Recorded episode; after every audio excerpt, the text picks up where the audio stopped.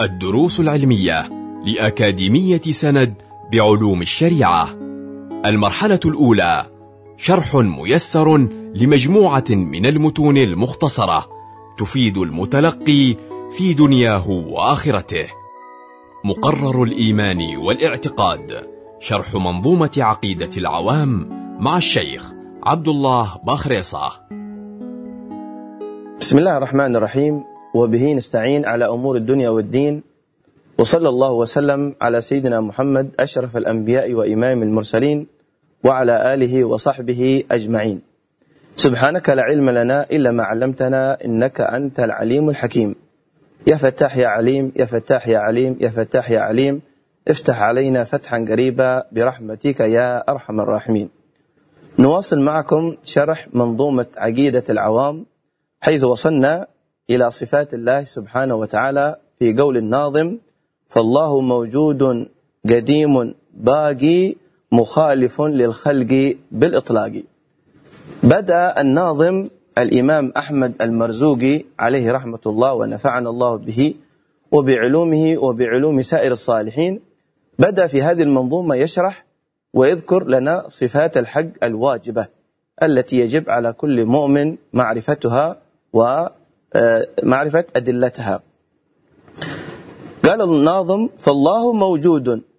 الصفة الأولى من صفات الله الواجبة هي صفة الوجود، وتعريفها معناها أن ذات الله تعالى موجودة غير معدومة. معنى صفة الوجود أن ذات الله تعالى موجودة غير معدومة، والمراد بالوجود الوجود الذاتي. الوجود الذاتي، وما هو الوجود الذاتي؟ قال: هو الذي ليس بتأثير مؤثر ولا بفعل فاعل، ولا يقبل العدم لا في الأزل ولا يقبله في الأبد.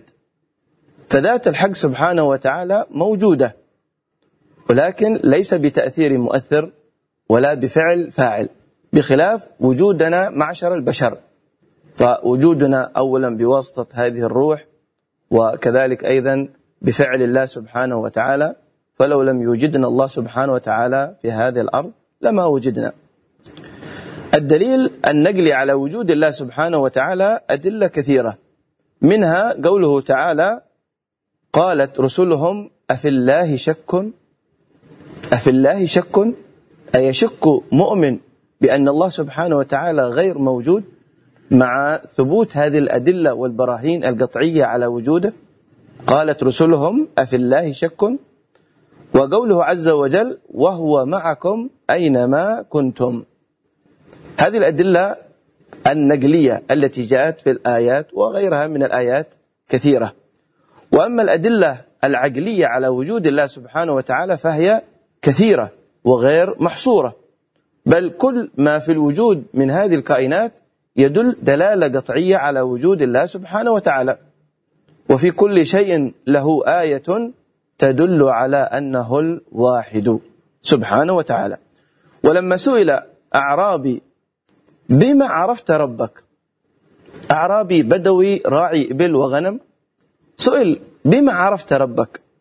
فأجاب بقوله على الفطرة: البعرة تدل على البعير، وأثر الأقدام يدل على المسير، فسماء ذات أبراج، وأرض ذات فجاج، وبحار ذات أمواج، أفلا تدل على اللطيف الخبير.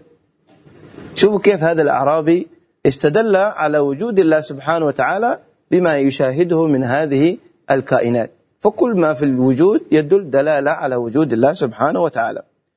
وذكر عن الإمام الفخر الرازي أنه دخل بلدة ليزورها، فخرج الناس لاستقباله، وصار الناس يمشون خلفه لأنه إمام من أئمة الدين وعلم من أعلام المسلمين، وصار الناس يمشون خلفه يستقبلونه ويحتفون به.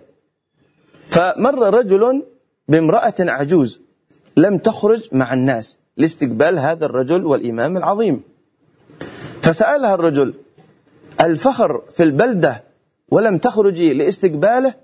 فقالت هذه المرأة: ومن يكون هذا الفخر؟ قال لها الرجل: هذا الذي أقام على وجود الله ألف دليل، هذا الذي أقام على وجود الله ألف دليل. فقالت العجوز: أعوذ بالله، والله لولا شك قد ملأ قلبه لما طلب لله ألف دليل. وهل يحتاج الله إلى دليل؟ فوصلت هذه الكلمة إلى الإمام الفخر الرازي فقال متعجبا: اللهم إيمانا كإيمان العجائز. فالله تعالى موجود، إذن صفة الوجود صفة واجبة لله سبحانه وتعالى. قال الناظم: فالله موجود قديم. الصفة الثانية من الصفات الواجبة صفة القدم، وتعريفها هي عدم الأولية للوجود، عدم الأولية للوجود، بمعنى أنه تعالى لا أول لوجوده ولا ابتداء لوجوده، ولم يسبق وجوده عدم، لم يسبق وجود الله سبحانه وتعالى عدم، بل هو قديم عز وجل. الدليل على صفة القدم قوله تعالى: هو الأول، هو الأول. فالله سبحانه وتعالى قبل كل شيء. صفة القدم. فالله موجود قديم باقي. الصفة الثالثة من الصفات الواجبة في حق الله سبحانه وتعالى صفة البقاء، ومعناها عدم الآخرية للوجود، أي أنه تعالى دائم الوجود من غير انقضاء ولا نهاية، ولا يلحق وجوده عدم، بخلاف وجودنا نحن البشر سبقنا عدم ويلحقنا بعد ذلك العدم. هل أتى على الإنسان حين من الدهر لم يكن شيئا مذكورا، فكلنا مرينا بهذا العدم، ثم أوجدنا الله سبحانه وتعالى ونحن إلى العدم آئلون. إنك ميت وإنهم ميتون، يقول الحق سبحانه وتعالى. فصفة البقاء صفة من صفات الحق سبحانه وتعالى واجبة، دليلها من القرآن الكريم قوله عز وجل: هو الأول والآخر. وقال تعالى: كل من عليها فان ويبقى وجه ربك ذو الجلال والإكرام. وأيضا قوله تعالى: كل شيء هالك إلا وجهه، أي إلا ذاته سبحانه وتعالى. وقد علمنا النبي صلى الله عليه وعلى آله وصحبه وسلم دعاء نقوله عند ذهابنا إلى النوم، وهذا الدعاء لو تأمله إنسان لوجده مليء بالتوحيد والتعظيم للحق سبحانه وتعالى. هذا الدعاء يقول فيه النبي صلى الله عليه وسلم: إذا أوى أحدكم إلى فراشه فليقول: اللهم أنت الأول فليس قبلك شيء، وأنت الآخر فليس بعدك شيء، وأنت الظاهر فليس فوقك شيء، وأنت الباطن فليس دونك شيء، اقض عنا الدين واغننا من الفقر. رواه مسلم. هذا الدعاء يستحب أن يقوله الإنسان عند ذهابه إلى المنام، ولو تأمله الإنسان لوجد فيه صفة القدم وصفة البقاء لله سبحانه وتعالى. فالله موجود قديم باقي، مخالف للخلق بالإطلاق. في هذه الصفة الثالثة أو الصفة الرابعة من صفات الحق سبحانه وتعالى الواجبة، وهي صفة مخالفته تعالى للحوادث، ومعناها عدم مماثلته تعالى لشيء من مخلوقات، عدم مماثلته تعالى لشيء من مخلوقات. والدليل على هذه الصفة قوله عز وجل: ليس كمثله شيء وهو السميع البصير. وقوله عز وجل في سورة الإخلاص: ولم يكن له كفوا أحد. فالله سبحانه وتعالى لا يشبهه شيء من مخلوقاته كما لا يشبه شيئا من مخلوقاته، فهو قديم أزلي متصف بكل صفات الكمال عز وجل. وقول الناظم: بالإطلاق، مخالف للخلق بالإطلاق، يشير إلى أنه من جميع الوجوه لا يمكن أن يشبه الله سبحانه وتعالى شيئا من مخلوقاته، من جميع الوجوه، لا من قريب ولا من بعيد، لا في صفات ولا في ذات ولا في أفعال. وإن كان هناك تشابه يقول بعض أهل العلم إنما هو تشابه في الاسم فقط. الله عالم والإنسان عالم، لكن في مادة العلم فقط الذي هي مكونة من العين واللام والميم. أما حقيقة العلم فالله سبحانه وتعالى عالم، علمه محيط بكل شيء.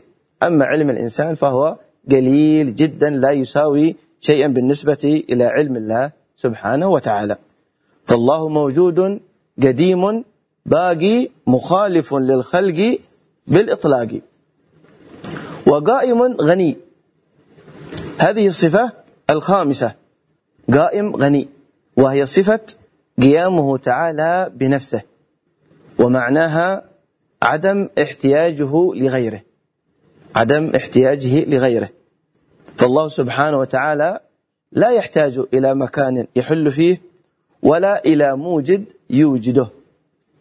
ولهذا النصارى كفروا لأنهم قالوا بأن الله سبحانه وتعالى حل في ذات عيسى، فهم يؤلهون عيسى ويعبدونه، يعتقدون أن ذات الله سبحانه وتعالى حلت في ذات عيسى فيعبدونه مثل ما يعبدون الحق سبحانه وتعالى. فعندهم التثليث في الآلهة، إله الأب وهو الله، إله الأم وهي مريم، وإله الابن وهو عيسى ابن مريم، وقد كفروا بهذا الاعتقاد. فالله سبحانه وتعالى لا يحتاج إلى مكان يحل فيه ولا يحتاج إلى موجد يوجده. قال الله سبحانه وتعالى في الدليل على أنه قائم بنفسه: يا أيها الناس أنتم الفقراء إلى الله والله هو الغني الحميد. نحن الفقراء إلى الله، والله سبحانه وتعالى غني حميد لا يحتاج إلى شيء من مخلوقاته. بل ذكر العلماء من معاني قوله تعالى الصمد، هو المقصود في الحوائج، وهو الذي يحتاجه خلقه ولا يحتاج إلى خلقه. كذلك أيضا من الأدلة على قيام الله تعالى بنفسه قوله عز وجل: الله لا إله إلا هو الحي القيوم، أي أنه قائم بنفسه لا يحتاج إلى شيء من مخلوقاته. هذه الصفة الخامسة. ستأتي معنا إن شاء الله تعالى صفة الوحدانية في الدرس القادم، نتأملها وما فيها من معاني، لأن تحتمل معاني كثيرة لا يسعه هذا المقام. نسأل الله سبحانه وتعالى يوفقنا لما يحب ويرضى. اللهم لا تحرمنا خير ما عندك شر ما عندنا. اللهم يا من وفق أهل الخير الخير وعنهم عليه، وفقنا اللهم الخير وعنا عليه. وصلى الله وسلم على سيدنا محمد وعلى آله وصحبه أجمعين، والحمد لله رب العالمين. كنتم مع الدروس العلمية لأكاديمية سند بعلوم الشريعة. يمكنكم متابعة جميع الدروس عبر موقع الأكاديمية وتطبيقاتها الإلكترونية. سند، علم، سلوك، دعوة.